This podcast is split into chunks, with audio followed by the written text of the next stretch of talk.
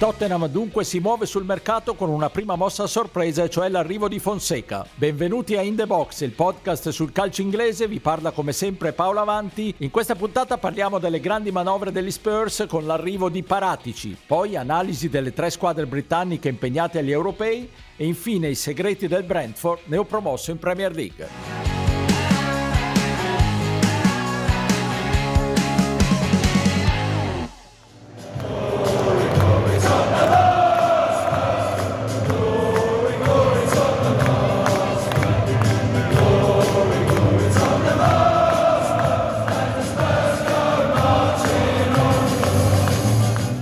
Ancora ufficiale Paratici al Tottenham, ma dietro l'arrivo di Fonseca sembra esserci la firma dell'ex dirigente della Juventus. Ne parliamo con eh, Pierluigi Giganti da Londra. Ciao Pierluigi. Ciao, ciao a tutti. Chi ci segue abitualmente sa che di solito siamo in tre, ma Stefano Cantaluppi da oggi diserterà questo appuntamento perché è in trasferta, beato lui, agli europei. Pierluigi, come vedi il mercato degli Spurs? Se tu fossi in Paratici cosa faresti? Ma eh, Paolo, intanto bisogna capire quanto Paratici riuscirà ad avere libertà di movimento, perché comunque Daniel Levy non è uno che si è esattamente abituato a lavorare con un director of football e quindi l'ex Juve secondo me rischia di avere un campo d'azione un po' circoscritto. Al di là di questo, comunque è chiaro che il primo movimento è quello di confermare Fonseca, sembra sia abbastanza sicuro, però insomma c'è ancora da mettere la firma su, su un pezzo di carta e poi dopo di questo io credo che il compito più importante per uh, il manager piacentino sia quello di provare a convincere Harry Kane a proseguire la sua avventura con il Tottenham, coefficiente di difficoltà altissimo, praticamente impossibile, però secondo me ci dovrà provare.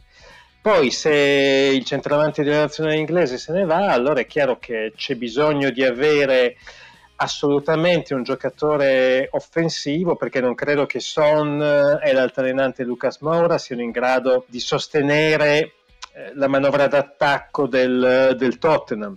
Poi soprattutto considerando che Fonseca giocherà con tre in difesa, c'è necessità di avere un difensore centrale, si fanno i nomi di Pau Torres del Villarreal, anche di Bonucci che in realtà non è all'apice della sua carriera, e, poi si parla anche tanto di Bissumà, che però piace a mezza Inghilterra, e anche di un altro Juventino che è Rabiot. Tutti e due andrebbero a rafforzare la linea mediana, dove però secondo me il Tottenham con Höbjerg, Dombelé e Alli non mi sembra messo nemmeno male, dove io interverrei invece è sul, su un esterno destro di difesa perché non mi convincono né Aurier né Doherty e poi a mio avviso c'è anche necessità di pescare un giocatore d'attacco che però possa giostrare su entrambe le corsie del fronte offensivo, un nome per tutti, Za del Palace. Sì, effettivamente c'è gran lavoro da fare per l'ex dirigente della Juve, anche perché è un Tottenham che non è che navighi proprio nell'oro, eh, perché tra Covid e Stadio Nuovo le finanze del, della squadra del nord di Londra non sono proprio messe benissimo. E poi è un Tottenham che viene da un periodo di alti e bassi, diciamo che la gestione Pocettino ha raggiunto l'apice con la finale persa di Champions League contro il Liverpool, poi ci sono state un po' di delusioni, soprattutto l'investimento su Mourinho, alla fine conti alla mano è stato deludente, quindi insomma è un Tottenham un po' da, da ricostruire, non sarà facile, però, però insomma vediamo perché, eh, cosa, cosa, saprà fare Paratici, cosa gli permetterà di fare Levi e cosa ne uscirà da, da questa estate di mercato mercato che noi seguiremo sempre nel nostro podcast.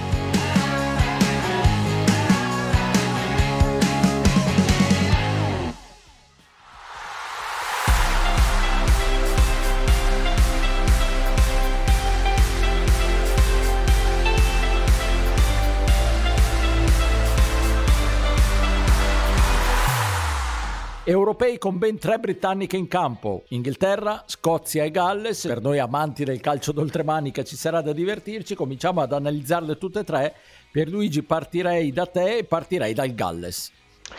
Allora, il Galles eh, punta a eguagliare il miracolo del 2016, quando Bale e compagni arrivarono addirittura in semifinale. In realtà È vero che la squadra è più completa di quella di cinque anni fa, però mi sembra che arrivare così in alto sia davvero complicato, per cui questa sarebbe un'asticella difficile da valicare per uh, i gallesi.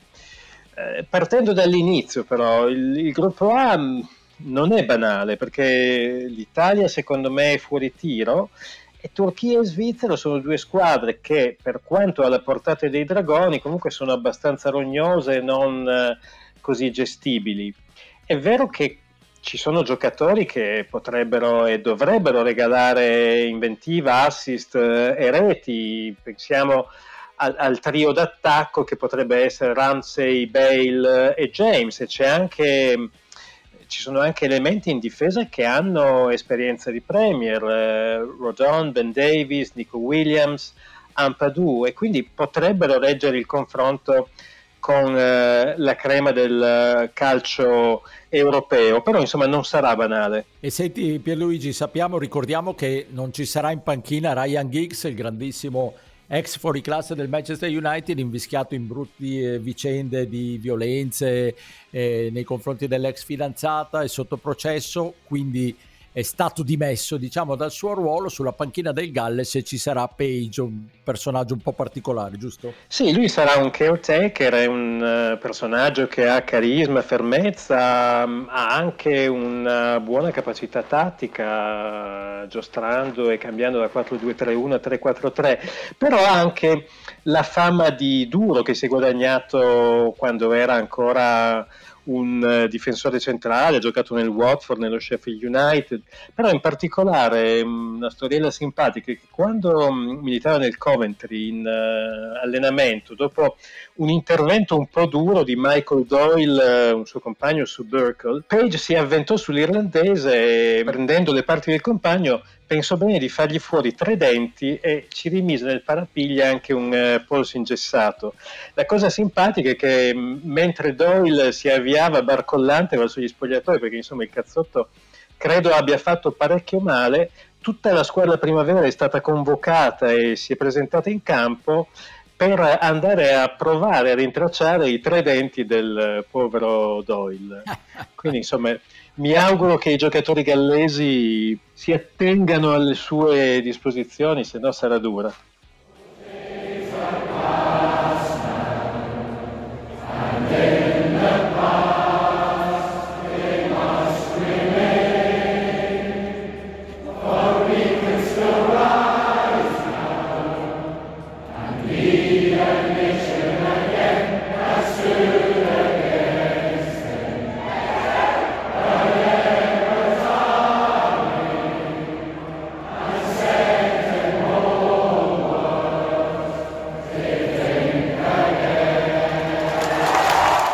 Invece come vedi la simpatica Scozia, che già il fatto che tutti dicano la simpatica Scozia si prevede forse che non farà del male tantissimo agli avversari, giusto? Beh, la Scozia, insomma, due cose. Primo, è dal 98 che non gioca più una fase finale di un torneo importante, il 98 furono ovviamente i mondiali, e poi in nessun torneo è mai andata oltre al girone eliminatorio. Quindi, insomma, tutto ciò che fa, tutto ciò che viene è di guadagnato. Secondo me, con il fatto che due delle tre partite del girone di qualificazione le giocherà a Hampton Park a Glasgow, potrebbe anche riuscire, magari come miglior terza, non dico come seconda, però potrebbe riuscire ad arrivare al prossimo turno e questo sarebbe chiaramente l'obiettivo massimo della squadra. Ricordiamo che oltre all'Inghilterra nei suoi gironi ci sono Repubblica Ceca e Croazia e, e ricordiamo anche che la squadra di Clark ha comunque degli elementi di livello, Robertson, Tierney, McGinn e McTominay per citarne soltanto alcuni, è vero che purtroppo si concentrano soprattutto in difesa e a centrocampo lasciando l'attacco piuttosto sguarnito però davanti eh, Clark nell'ultimo anno è riuscito a convincere Che Adams a indossare la maglia blu della nazionale e quindi insomma Che Adams non è l'ultimo arrivato e, e qualche golletto potrebbe metterlo a segno.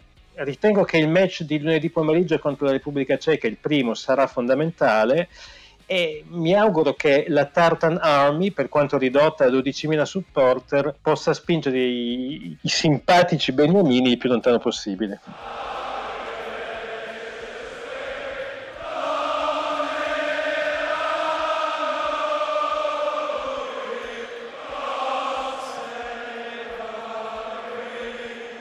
Invece l'Inghilterra parte con i soliti squilli di tromba, vediamo se almeno stavolta saprà confermare le promesse e fare un grande europeo. I Tre Leoni vengono da un ottimo mondiale, tanti punti a favore, il talento veramente altissimo dell'attacco soprattutto ma anche del centrocampo.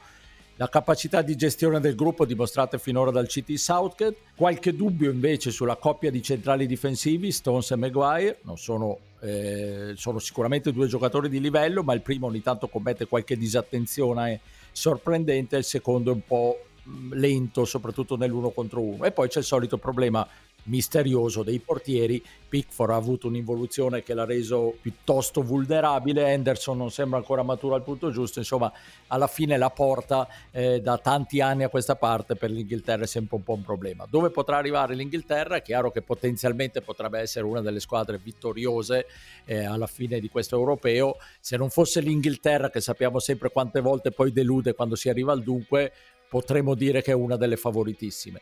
Non so te Pierluigi cosa ne pensi, io credo che la semifinale sia il massimo traguardo a cui puntare, su cui puntare e poi tutto quello che verrebbe dopo sarebbe comunque un grandissimo successo. Diciamo un'uscita agli ottavi sarebbe un grande fallimento, un'uscita ai quarti una delusione accettabile, la semifinale in linea con la potenzialità di questa squadra. Cosa ne pensi?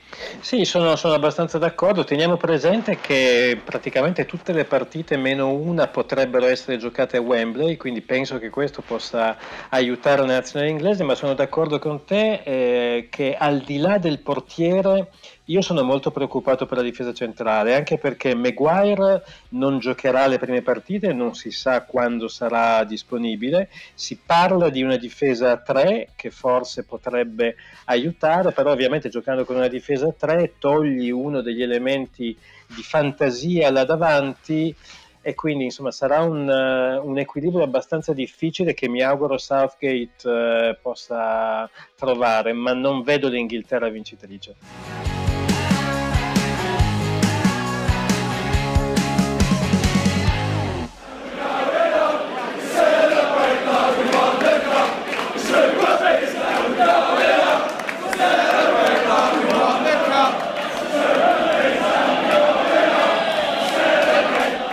Chiudiamo questa puntata celebrando con un po' di ritardo, un po' a scoppio ritardato, l'ultima neopromossa dalla Championship alla Premier League, vale a dire il Brentford.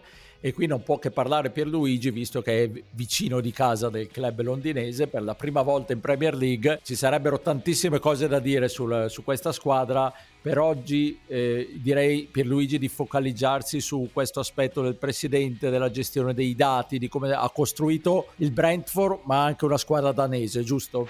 Sì, sì, giustissimo. È giusto anche il, la mia affezione verso la squadra, perché comunque, come dicevi tu, sono i miei vicini di casa, ma condivido anche il compleanno con loro, che eh. insomma Fortunatamente non l'anno di nascita, ma esatto. giorno e mese sì, perché ricordiamo che il Brentford è del 1889, una delle squadre gloriose del panorama inglese. Quello che dicevi tu... Confermo è... che tu sei più giovane. Leggermente almeno. Leggermente, sì.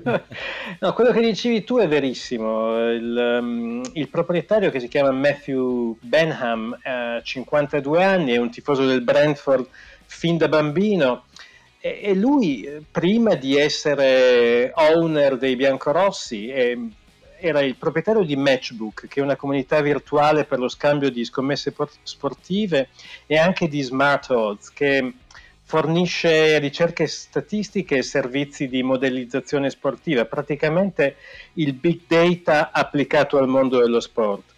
Benham ha iniziato a investire nel Brentford nel 2006. Eh, in, dapprima supportava un club di tifosi, il Bees United, eh, e questo fu anche il primo esempio in Inghilterra di una società calcistica professionistica che era gestita dai propri supporter.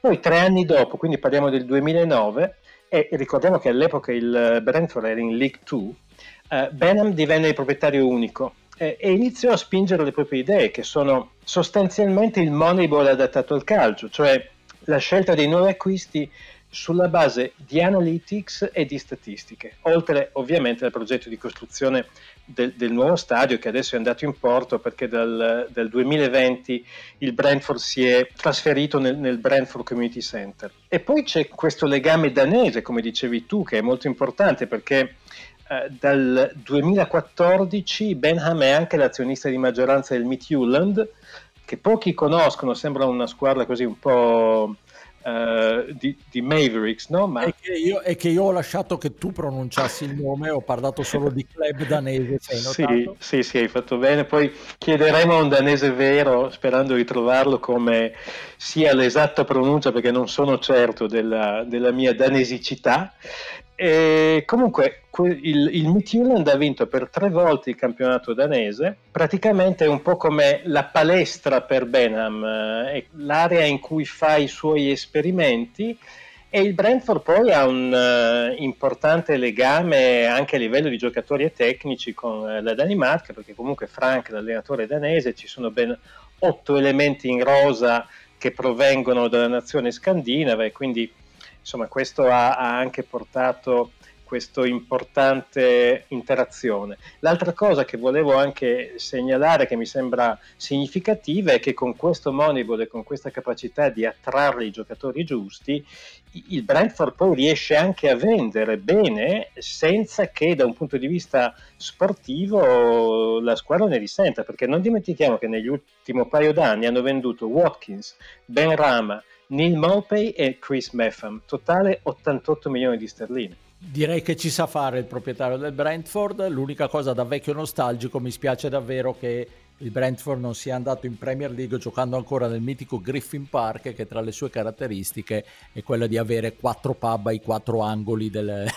dello stadio che quindi uno si fa una pinta per pub e poi con quattro pinte in corpo può andarsi a vedere la partita, ma quello è un calcio ormai morto e sepolto, giusto Pierluigi? È vero, però c'è una cosa splendida che notavo proprio l'altro giorno, entrando a Londra sulla M4 proveniendo da ovest, c'è la testimonianza proprio visiva della traiettoria della storia del Brentford, perché in quel pezzo di motorway in cui si può andare al massimo ai 40, quindi puoi anche dare un'occhiatina a destra, nel giro di 200 metri vedi i quattro malandati ma gloriosi piloni del Griffin Park, purtroppo non i pub, eh, e poi subito dopo eh, questo luccicante, abbagliante Brentford Community Center che è il nuovo domicilio dei biancorossi a partire dal 2020, quindi ti, ti passa davanti eh, 115 anni di storia del Brentford, è veramente toccante questa cosa. Bellissimo, bellissimo. E con questa immagine della periferia londinese eh, vi diamo appuntamento alla prossima puntata di questo podcast